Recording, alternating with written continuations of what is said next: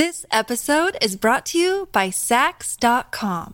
At Saks.com, it's easy to find your new vibe. Dive into the Western trend with gold cowboy boots from Staud, or go full 90s throwback with platforms from Prada. You can shop for everything on your agenda, whether it's a breezy Zimmermann dress for a garden party or a bright Chloe blazer for brunch. Find inspiration for your new vibe every day at Saks.com. Hello, everyone. Today's special episode is an interview with Dr. Robin Mitchell. Robin Mitchell is an assistant professor of history at the California State University, Channel Islands. She received her master's degree in late modern European history from the University of California, Santa Cruz, and her doctorate in late modern European history from the University of California, Berkeley. Her dissertation investigated the correlation between representations of black women in France and the aftermath of the Haitian Revolution. In this interview, we talk about her new book, Venus Noire Black Women and Colonial Fantasies in 19th Century France.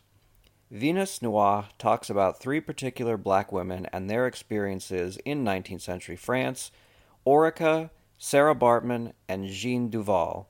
Ourika was a young slave who became a pop culture icon. Sarah Baartmann was a famous South African woman who toured across Europe, allowing Europeans to examine an African body in a circus like atmosphere. Finally, Jeanne Duval was an actress and lover of Charles Baudelaire, one of the most acclaimed French poets of all time.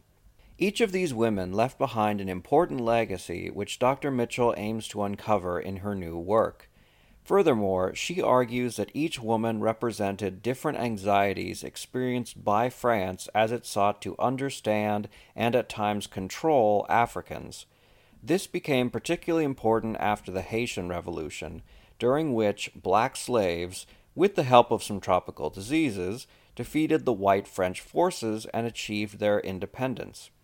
Empire, prestige, French glory and fear all come together in the treatment of these black women. One final thing I want to note this was the first digital interview I did. It is high quality in most parts, though there are a couple small scratches in it. Aside from the odd guest contributor, the French History Podcast has been a one man show, and I've had to write, edit, produce, promote, and host everything myself. So thanks for being patient with me as I work out the technical stuff. Without further ado, please enjoy.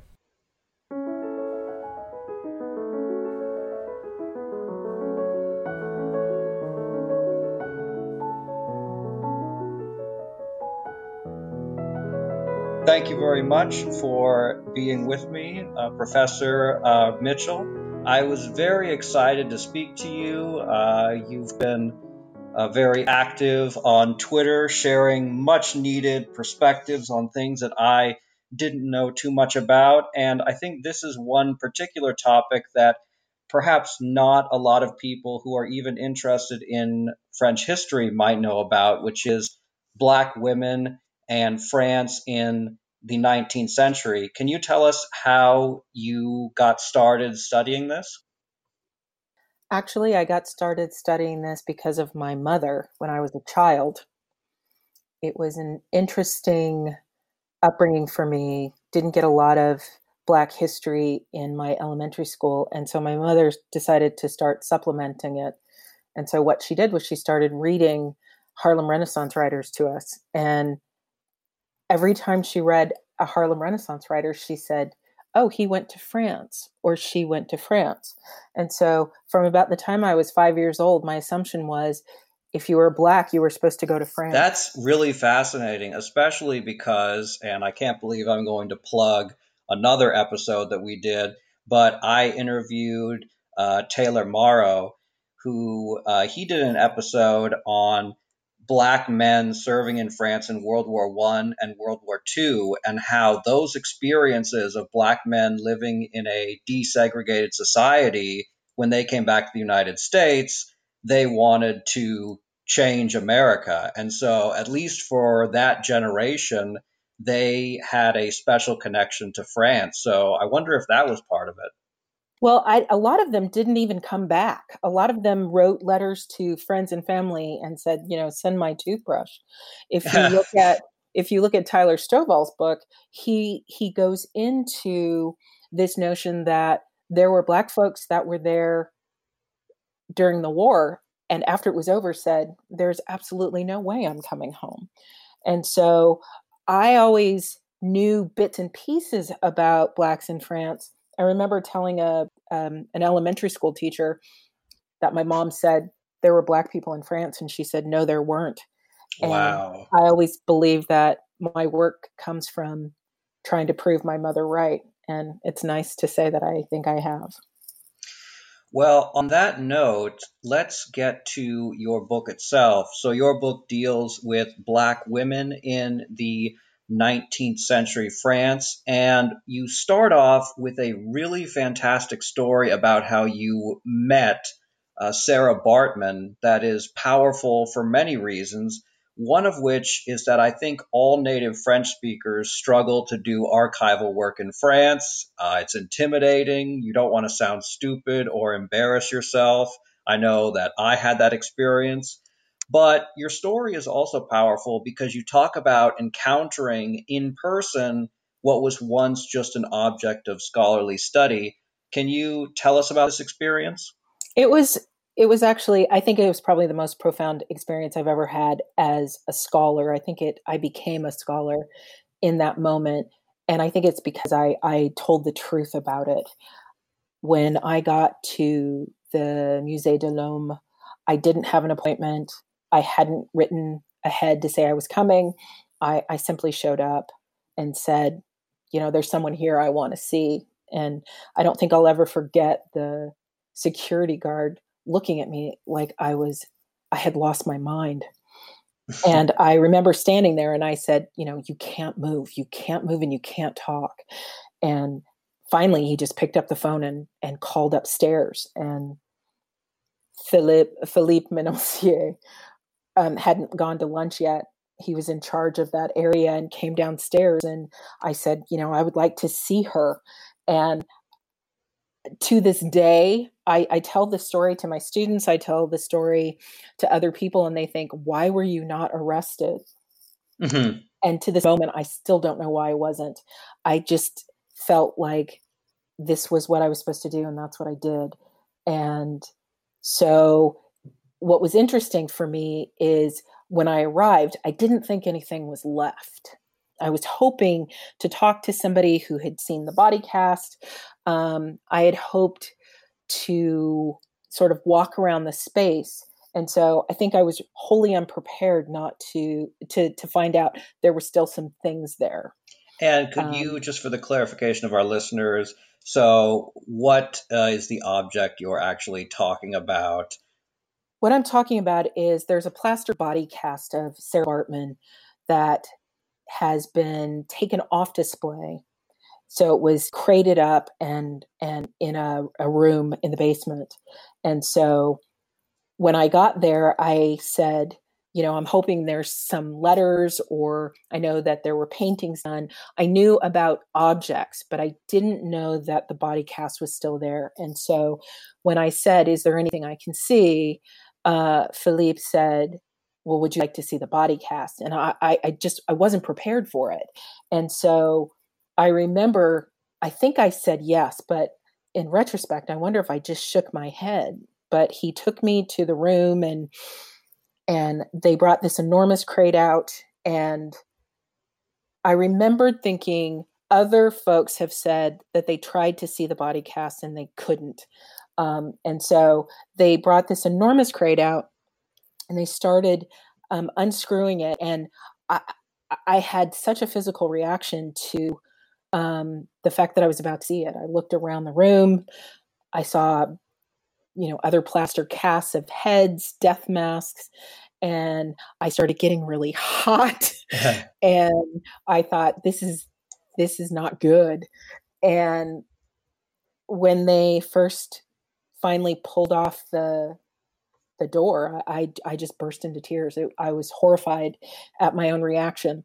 Um, and Philippe, bless his heart, said, you know, this is absolutely normal that you would respond this way. And he was so kind to me. I'll, I'll never forget it. and said, Would you like a minute to sit with her? And I said, I would. And I sat and I cried. I cried and cried and cried. And then I put my hand in her hand and yeah, it, it definitely came across as a very moving moment in your writing, which I think also speaks to your ability to communicate in the written form as well. And I think it must have been so striking that there was actually uh, that French people at this time were so fascinated by the body of a black woman that they felt the need to take a cast of her. Now, granted, one might say that Sarah Baartmann wasn't the, exactly the typical body, but even still, it was uh, very strange, I'd, I'd imagine. Well, to this day, I still wonder. You know, Georges Cuvier, the naturalist who had the cast made, was so excited to see her body and was very discouraged that she wouldn't let him. So to this day, I wonder if he embellished the cast. You know, he was he is almost gleeful when he talks about, you know, finally she's dead. I can I can look at her. And so I wonder to this day if he didn't add a piece there or take a piece away there. And so while I'm I'm grateful I got to see the cast and I'm grateful I got to see the closest facsimile of her I ever did. I wonder to day if that's actually what Sarah looked like. Right. So before we actually jump into the book itself, historians traditionally have been told to be neutral, although this practice is changing what do you think is the proper emotional connection one should have to their subject matter? Well, one, I don't think any of us are neutral. I think we all bring ourselves to our work. We're all biased. I think what happens with historical work is often that certain bodies are allowed to for us to assume that they're neutral and then others are not because i'm a black woman looking at black women i think there might be a notion that I can't be objective. I think the difference for me is that I was just open about it, that I knew that there was going to be chatter and that I could do the work of a historian, but that to pretend that I was some neutral body was a lie. But I think it's a lie for all of us. Right. Uh, I think perhaps you do a service then by admitting your bias then because you even go to lengths to empathize with and connect with Sarah Baartmann, the person. So, on that note, your book revolves around three black women who were in France from the Ancien Regime and the Second Empire uh, Sarah Baartmann, and Jeanne Duval.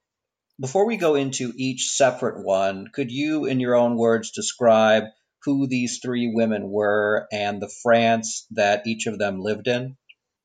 Okay. Well, with Ourika, Ourika is brought to France around 1786. And you're going to hear me say a lots of times around, or we're not quite sure when, because of the bodies of themselves. These women are often enslaved.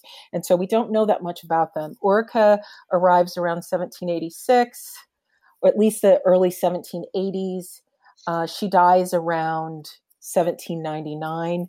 She was purchased as a type of house pet uh, by the governor of Senegal and brought as a gift for his for some of his relatives. Sarah Baartmann, also known as the Hottentot Venus, arrives in is born around 1770. She arrives in Europe around 1810. She's she gets to France around 1814 and she'll be dead by the end of 1815, beginning of 1816. And Jeanne Duval, as far as we know, was born in France around 1820. She dies around the 1870s.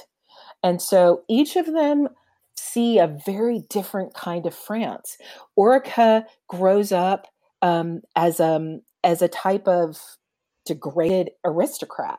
And so she's seeing a very particular kind of France with a lot of money, a lot of prestige, and a lot of attitudes about what will ultimately happen in the Haitian Revolution. Sarah Baartmann comes to Paris when Paris is an occupied city.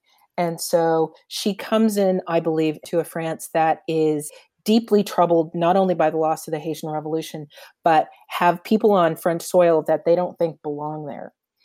And in the case of Duval, it's interesting because we think she was born in France. We think her father and her grandfather were white Frenchmen. And so it's difficult to say what kind of France she sees because it's the France of her home. It's where she's from. But it is a France coming to the end of its slave empire. And I think there's a lot of anxiety about that. So let's start by talking about the Hottentot Venus, uh, Sarah Baartmann. Can you explain that moniker and its paradoxical nature? Sure. Um, Hottentot is a pejorative. So the idea of putting something like Hottentot, she was South African. Uh, we believe she was Khoisan. And so putting that with Venus is designed to be amusing.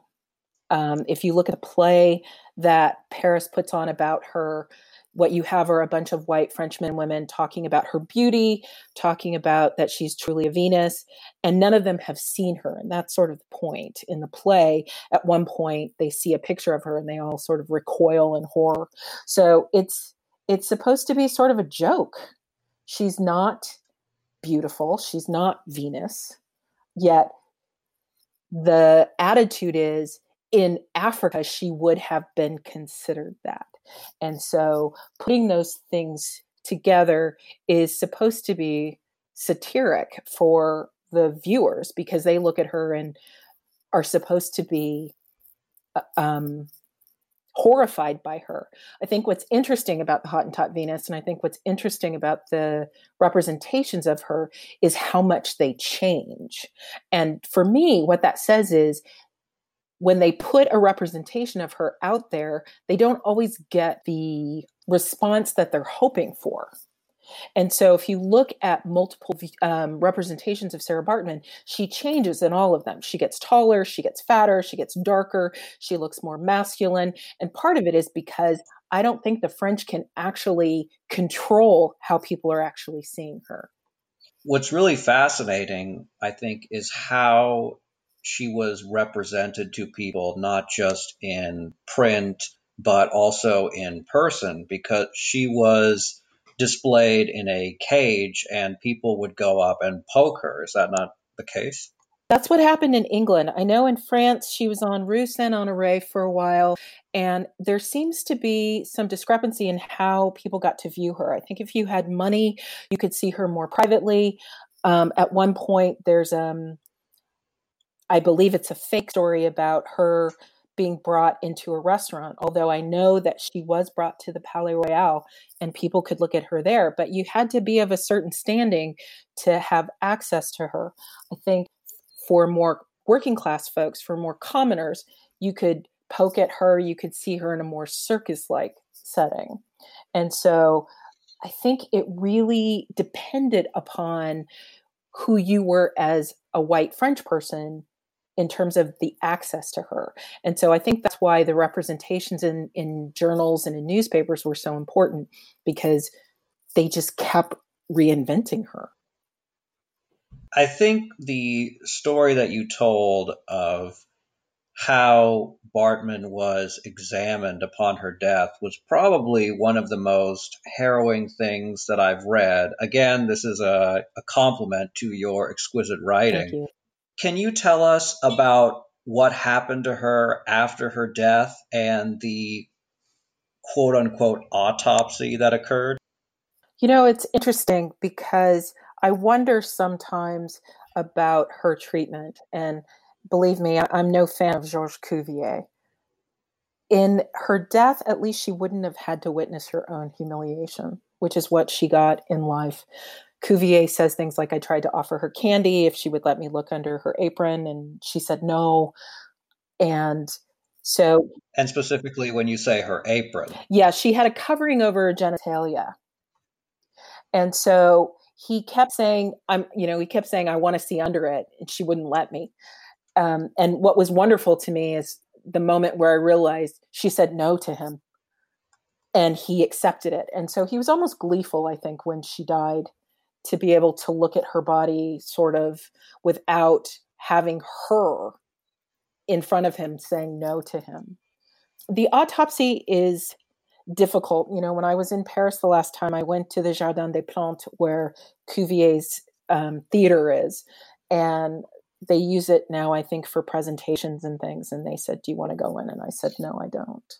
I I couldn't do it because it seemed like such a place of such profound sadness and degradation for her." Cuvier wanted to as he put it, understand Black female sexuality. And he thought by looking at Baartmann, he could do that. And so, as a result of him looking at her vulva and and looking at her breasts and looking at different parts of her body, he thought he could, in many ways, explain hyper Black female sexuality. And that's what he did. So, do you see a difference in the treatment of Baartmann after death than in life? That's hard to say because, again, she was, I think she was deeply humiliated when she was alive. There are lots of examples of her saying that she was cold or that she wasn't getting food that she needed. I think she was physically ill near the end of her life and I think she was self-medicating with alcohol and so there was there's some evidence to suggest that she might have been an alcoholic as well near the end of her life. And so I think what we see is a type of defilement by Cuvier. And then for a long period of time, she her body cast was removed from public view and then it was brought back and i remember hearing about the fact that people were using her body cast in ways that were deeply deeply inappropriate and then they removed it from view again and i, I hope it stays removed forever Sarah Baartmann obviously had these experiences in a certain place and a certain time. Can you tell us what it was about France that made them so obsessed with her as a person and just as a black woman because you connect this with France's colonial empire and its decline. Yes, and I think that's why. I think one of the reasons that she's fascinating is because in many ways most white French men and women couldn't go to the colonies. And so the colonies come home for them in the form of Sarah Baartmann. And so this is about her body, but it's also about embodiment. And I think one of the other reasons, and this is the argument, one of the arguments I make in the book, is that France has suffered a trauma in losing the Haitian Revolution, and they don't know what to do with that trauma. That they have made arguments about their own military superiority, that they've made arguments about their own racial superiority. And both of those things come into question when they lose the Haitian Revolution. And so what you get are people like Napoleon saying, well, we didn't really want it anyway. You know, Haiti, it's not that big a deal. When in fact, it was a huge deal. Um, Alyssa Sepinwall says the loss of Haiti was cataclysmic. And, and I agree with that. And so I think she represents a distraction in many ways and a way to deal with that loss in a way that might have appeared to be more safe in the beginning. And what I mean by that is Black masculinity becomes very important when France loses the Haitian Revolution. And so, one of the reasons that Black women, I think, are important is because it's a way of talking about race and it's a way of talking about gender using a body that appears to be safer. And by safer, I mean a Black female body. The problem with that is that France has been doing things with Black female bodies in their colonies. And so once those bodies hit French soil, I think they don't quite know how to deal with them. I think that's the big difference. But I think she is something unique and interesting to them. But I also think it's a way of them working out some of their drama. Definitely. So now let's move on to our second character, Ourika. Your chapter on Ourika was particularly fascinating to me because I had no idea that French aristocrats essentially bought young black slaves to use as pets, and that even Marie Antoinette practiced this. Um, can you uh, flesh this out and uh, give us a little more background for our listeners? Well, what I love about France is its contradictions. Uh, if you look at Sue Peabody's work, she talks about the legislation that goes in in the 8th century to keep blacks off French soil. At the same time, and this is what I find interesting, is that you've got white Frenchmen and women who just simply don't care that the law is telling them they can't bring these bodies. And so the idea is, is blacks are a sign of wealth and prestige for a lot of white Frenchmen and women, particularly the nobility. And so they have them around. Um, they dress them up. They put jewels on them, and it's an it's a sign of their own prosperity the problem for me, and the thing that was sort of fascinating to me, is that having Black bodies around, because they not only had children around, they had pygmies. And so having these Black bodies around could lead to rumors. And so I'm working on a case now where one of the women uh, that I'm studying, a French noblewoman, has a child who they claim to be black as the devil. And mm. the way they joke about it is they say she must have really liked chocolate. And so, on the one hand, you have blacks being um, presented as forms of wealth. At the same time, I, I was interested in what happens when you have um, perhaps a black male child with a white French woman. What could that potentially lead to? And so, the idea of having these people around is it makes you look good. The problem is um, when people are seeing these bodies around and they start making comments about, wow, there are a lot of black people in France. And so there start there starts to be commentary about, wow, there are a lot of black people in France when in fact they're not. They just seem to be concentrated in these sort of noble enclaves. This episode is brought to you by Saks.com. At Saks.com, it's easy to find your new vibe. Dive into the Western trend with gold cowboy boots from Staud, or go full 90s throwback with platforms from Prada. You can shop for everything on your agenda, whether it's a breezy Zimmermann dress for a garden party or a bright Chloe blazer for brunch. Find inspiration for your new vibe every day at Saks.com. Yes, I believe in your book you said that I think it was at the beginning of the 19th century, there were an estimated 3,000 black people in France. Is that yeah, correct? Pierre Boulle counts them. Um, and I think he's got a better figure, but it's incredibly low for me when you think about the rhetoric attached to those bodies being there. They seem to be talking about them as if they're everywhere, and they're not.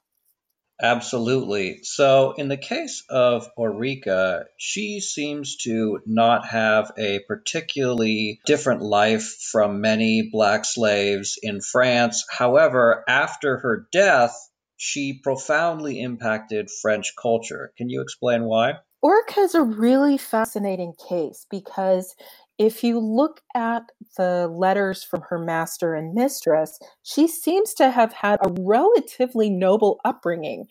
Um, she got to run around, she lived in a noble home, they taught her languages. She grows up to be a little aristocrat to the point where I think people are worried about what to do with her because they can't marry her off to someone who would be appropriate for her, because one, she's black. They can't marry her to someone who's enslaved, but she's had this somehow noble upbringing, at least for a while. And so they can't marry her off to sort of a white nobleman. I think the reason that Ourika, the actual Ourika, is so important is she dies before questions about what to do with her come up. And that's what makes what I talk about in the book, I call it Ourika mania, um, several decades after she dies so interesting because it allows white Frenchmen and women to to wrestle with those issues about is race inherent? Is her inferiority inherent? Then how do we deal with the fact that you know she speaks all these languages and she's actually noble in many kinds of ways? And so i think the way they deal with it is literally by eating her by being her and by wearing her. And by that, I mean wearing a type of blackness that has much less ramifications than if they're actually dealing with a black body. Right. And specifically, when we talk about Ourika mania, uh, she became something of the Coca Cola of France, where you describe how practically any item that you could purchase was associated with her. Can you go into that a little bit? Yeah, after the Duchess de Duras writes the novel about her, there's everyone starts duplicating it. So there are a number of poems that come out. There are a number of terrible, and there are terrible plays that come out um, about Ourika. And there are Ourika bonnets and there are Ourika colors. And we think that there was an Ourika biscuit. We also think there was an Ourika ham. And so you could literally eat her, you could wear her, you could become her. And it makes people really, really nervous, particularly when white French women have to wear blackface to portray her on the stage. And so commentaries in the newspaper talk about how these white French women are ruining their natural beauty by wearing blackface.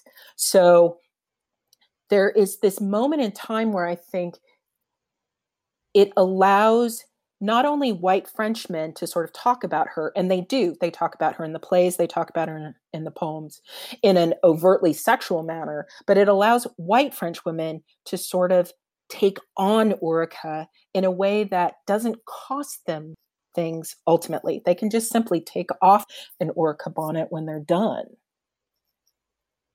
Right. And to go back to the novel, so there was a famous work on Ourika, which uh, could you essentially go into the ending and explain that to us? Uh, well, the, the novel itself is a, a young black woman who has entered a nunnery who's telling her story to a medical doctor about her life as growing up in this French noble home and falling in love with her adopted brother and she goes through the Haitian Revolution. At the end, she dies because she has to die.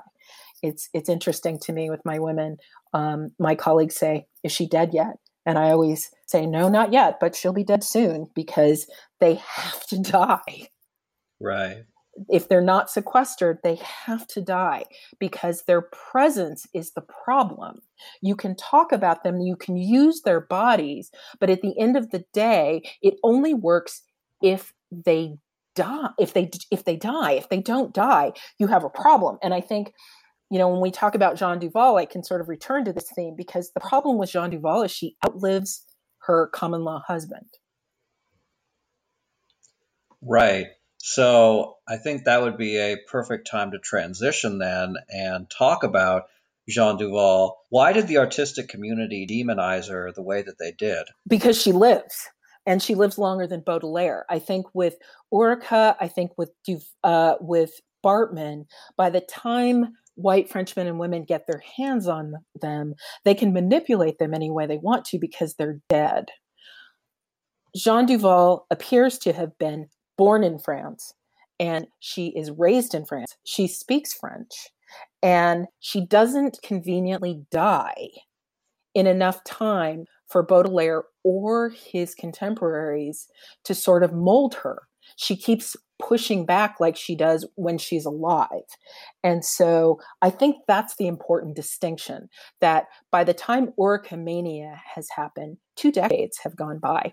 There's nothing left of Ourika to sort of push back on. Baartmann has died and Cuvier has taken her over. Du- Duval sort of looks at you and says, I'm standing right here. And I think that matters. Yeah, that was particularly fascinating, especially because you mentioned how Duval met with so many great artists and even a famous photographer at the time, and yet there are no surviving photos of her. No, and it, it was sort of devastating for me because I found an image that I thought this could actually be Duval. And so I wrote the museum, Nadar's museum, and said, you know, is this is this her? And he and he, they wrote back and said, no, this isn't her. And so it's sort of particularly devastating to me that I don't have an image of her that exists outside of Baudelaire's drawings and all of these sort of impositions of who she was by his contemporaries and then by honestly by his biographers. Um, I I have a little bit more sympathy for Baudelaire's contemporaries than I do for his biographers because the biographers are not neutral in trying to manage her. I think what is interesting when looking at the case of Baudelaire and Duval is that Baudelaire he writes all of these what are what you could consider to be somewhere between a love letter, but then also crazed, drunken 2 a.m. texts where he talks about how she's overpowering, that she doesn't love him enough. And it seems like her biographers, or I should say the biographers of Baudelaire, when they mentioned her, essentially cast her as the trope of the domineering black woman. Yes, and I think the trope of the domineering black woman changes over time. But I want to return for a minute back to this notion that she somehow overpowered Baudelaire. And that seems to be sort of a long running argument in many of the writings about Baudelaire. And I don't think she overpowered him at all. She had no money. She was by all accounts, not a very good actress. She only did it part time.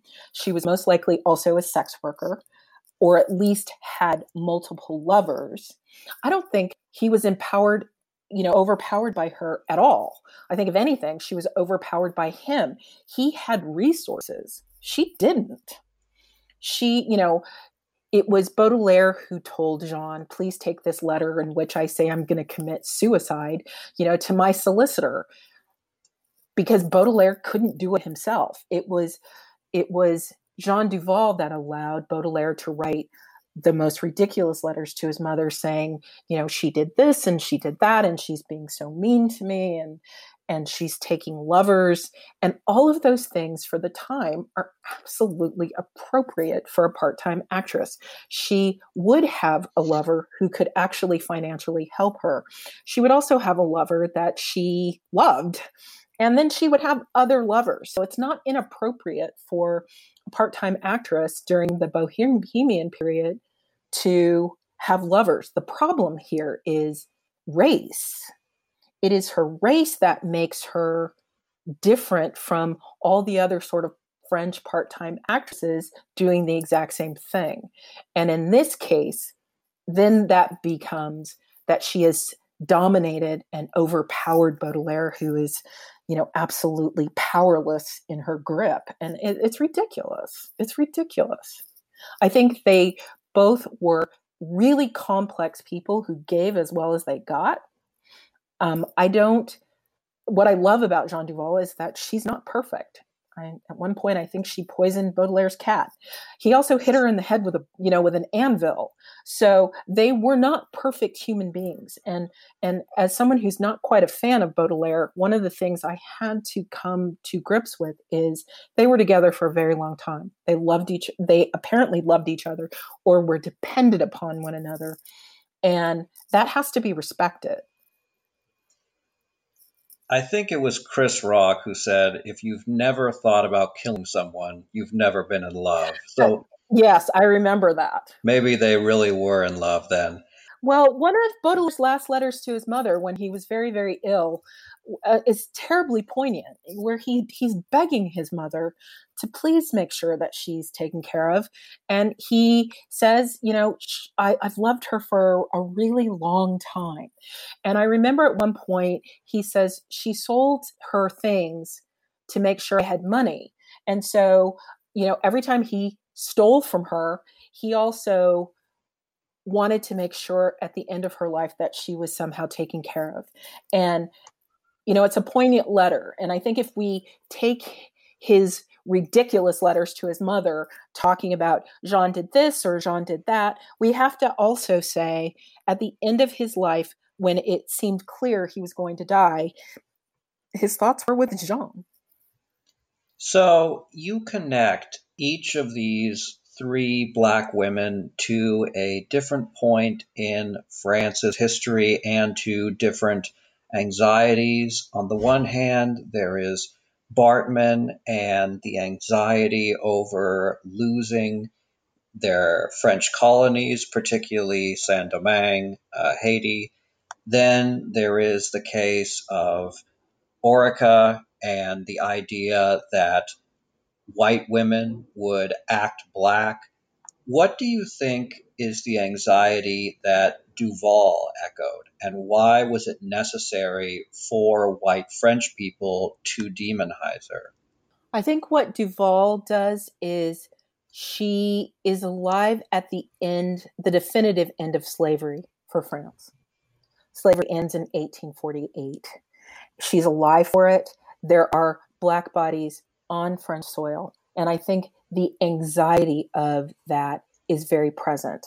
I will say the loss of Haiti goes through every one of these stories either and i think it touches these women either directly or indirectly but they're still talking about that loss and so what was interesting to me about these french anxieties is throughout all of the changes in france from republic to monarchy to empire back to monarchy back to republic one of the things that stays consistent is slavery and so that to me is one of the commonalities here. It is in each case, they seem to be, the French seem to be trying to deal with it in different kinds of ways. But that slavery, enslavement, the colonies is consistent throughout these three stories. And I think that that's important. So your your work is not just about uh, blackness; it's also about gender and sexuality. Why do you think it is that so often cultures try to demean something by eroticizing it? Why is it considered to be wrong or lesser when it is inherently sexual? Um, that's a good question. I think in the case of these women, white Frenchmen have been misbehaving in their colonies for a long time. And increasingly, what we're finding out is so were white French women, is that they were having sex with black folks and they shouldn't have been doing that. It was tacitly uh, um, okay for white Frenchmen to have these black lovers. Um, but the problem is, is they don't leave that in the colonies when they go home. And so after the Haitian Revolution, there are a number of uh, refugees that come back to France proper with a belief, according to Darrell uh, Darrell Meadows, that they will be compensated for their losses in France. And in many ways, they're not. And so their anxiety about their loss of property, their loss of prestige, starts turning into starts moving in a racial direction in very specific kinds of ways. And so the eroticizing of Black women, I think, was already happening in the Black colonies. I think it's different, however, trying to figure out what to do with that once you get on French soil, because French soil is not supposed to have slaves on it. And so there's a way of sort of um, dealing with the eroticizing of the black female body and exoticizing it that is supposed to bring some kind of distance for white Frenchmen. That, and I think that's why someone like Cuvier comes so important with Baartmann is that he uh, he allows them to say this is a scientific gaze. This isn't, you know, I'm not attracted to this body. I'm I'm looking at it scientifically the problem with that is when you read Cuvier's autopsy, he's not able to sustain that level of distance. He talks about her neck being pretty and that her voice was pretty. And you look at it and you go, What are you doing? And so they're trying to achieve this distance of saying, This is sort of this erotic thing over here. But I don't think they're ultimately able to do that. And I think it makes these women's stories so interesting because it's not just about these women, it's about the white people looking at these women and really trying to negotiate what it means to look at these bodies and in some cases to be attracted to those bodies when that's inappropriate. So, your book deals with the eroticization and exotization of Black women between the late 18th to 19th century. Do you see any parallels between your work and that of contemporary France? Absolutely. I end the book with Josephine Baker. Josephine Baker was going to be my object of study when I went to graduate school. I thought I was interested in the fact that when I was in France and I told people I was studying Black women, they all said, Oh, Josephine. And so I thought, what is this thing that sort of allows the focus on Blackness on Josephine Baker? And so I ended with Josephine um, because it is a continuing issue. There was a club a couple of years ago in France called, I think, called La Femme Noire. Um, I think it's closed now. But the fact that you know they name a restaurant after um, the black woman in some kind of way is is quite fascinating. And so I don't think this is something that France has come to grips with. I don't think they'd come to grips with it in the 19th century, so I certainly don't think they've come to grips with it in the 20th or the 21st century. And so I think this, I hope that this resonates in terms of how race and gender function in a nation that doesn't want to look at race. Yeah, it is really fascinating. And I think going back to what you said about how there are so many different Frances, um, I can't help but think of how you have blatantly, if not what, what's the word? If not outright discriminatory, obviously having something like La Femme Noire is at the very least not tactful or sensitive. But on the other hand, uh, did you see that Miss France this year was uh, from Guadeloupe and is of African descent. So it yes, seems I did. Yeah, so it seems like it's it's such a strange thing how now the most beautiful woman in France is considered to be a black woman, but then on the other hand, you have this other side of France that can't believe that there are so many black people within France, particularly because of the refugee situation. Well, you know, I remember a few years ago they had another Miss France of African descent, and it, there was quite a lot of drama about it. And so, you know, picking these women, I think, matter absolutely. It matters, but I also think it it sometimes we need to be careful that it's not saying, "See, we're okay because we have." This black woman as a beauty queen. I mean, look at the United States. I think five or six of the top uh, beauty queens in America are now Black women. Does that mean we don't have a problem with race? No, it doesn't. Does it mean some things have shifted? Absolutely. You know, what's fascinating to me about France is these contradictions. I love these contradictions. I love France. You know, my intent has always been to try to see a France that a lot of people didn't want to acknowledge existed it's a complicated story. I wanted it to be complicated. I wanted to bring in some nuances, but France is a complicated nation. It will continue to be complicated. They, on the one hand, talk about you know race not existing, and then they have um, problems with immigration. I wish I had a great, you know, pithy phrase to say this is what France is, but I can't do that. What I wanted to do was show France that many people, including some historians, didn't didn't acknowledge existed. And I think acknowledging that there were black people on French soil, that people were trying to figure out a way to make sense of that. Once we figured that out, I hope we can get at least some I think once we acknowledge that blacks were on 19th century French soil, then we can acknowledge they have always been there and that they were there in the 20th century and that they remain in the 21st century.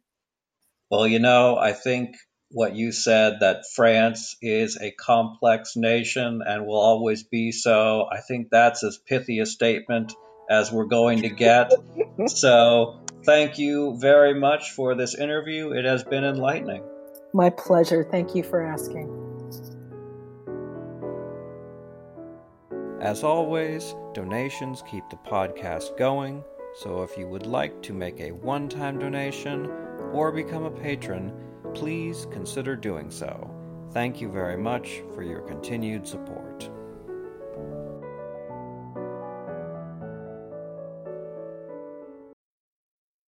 See, this is why editing is great because if you listen to my podcasts, I always come out sounding amazing, but when I speak, it's just terrible. Coming up on 5 Minute News, I'm Anthony Davis. You might think it's partisan because maybe it's critical of one side or the other, but it's not. It's just the truth. And I think that's also something that's kind of unusual for Americans listening to the radio or to podcasts because the news landscape in the States has been so partisan for so many decades. So, five minute news is verified, truthful, independent, unbiased, and essential world news daily.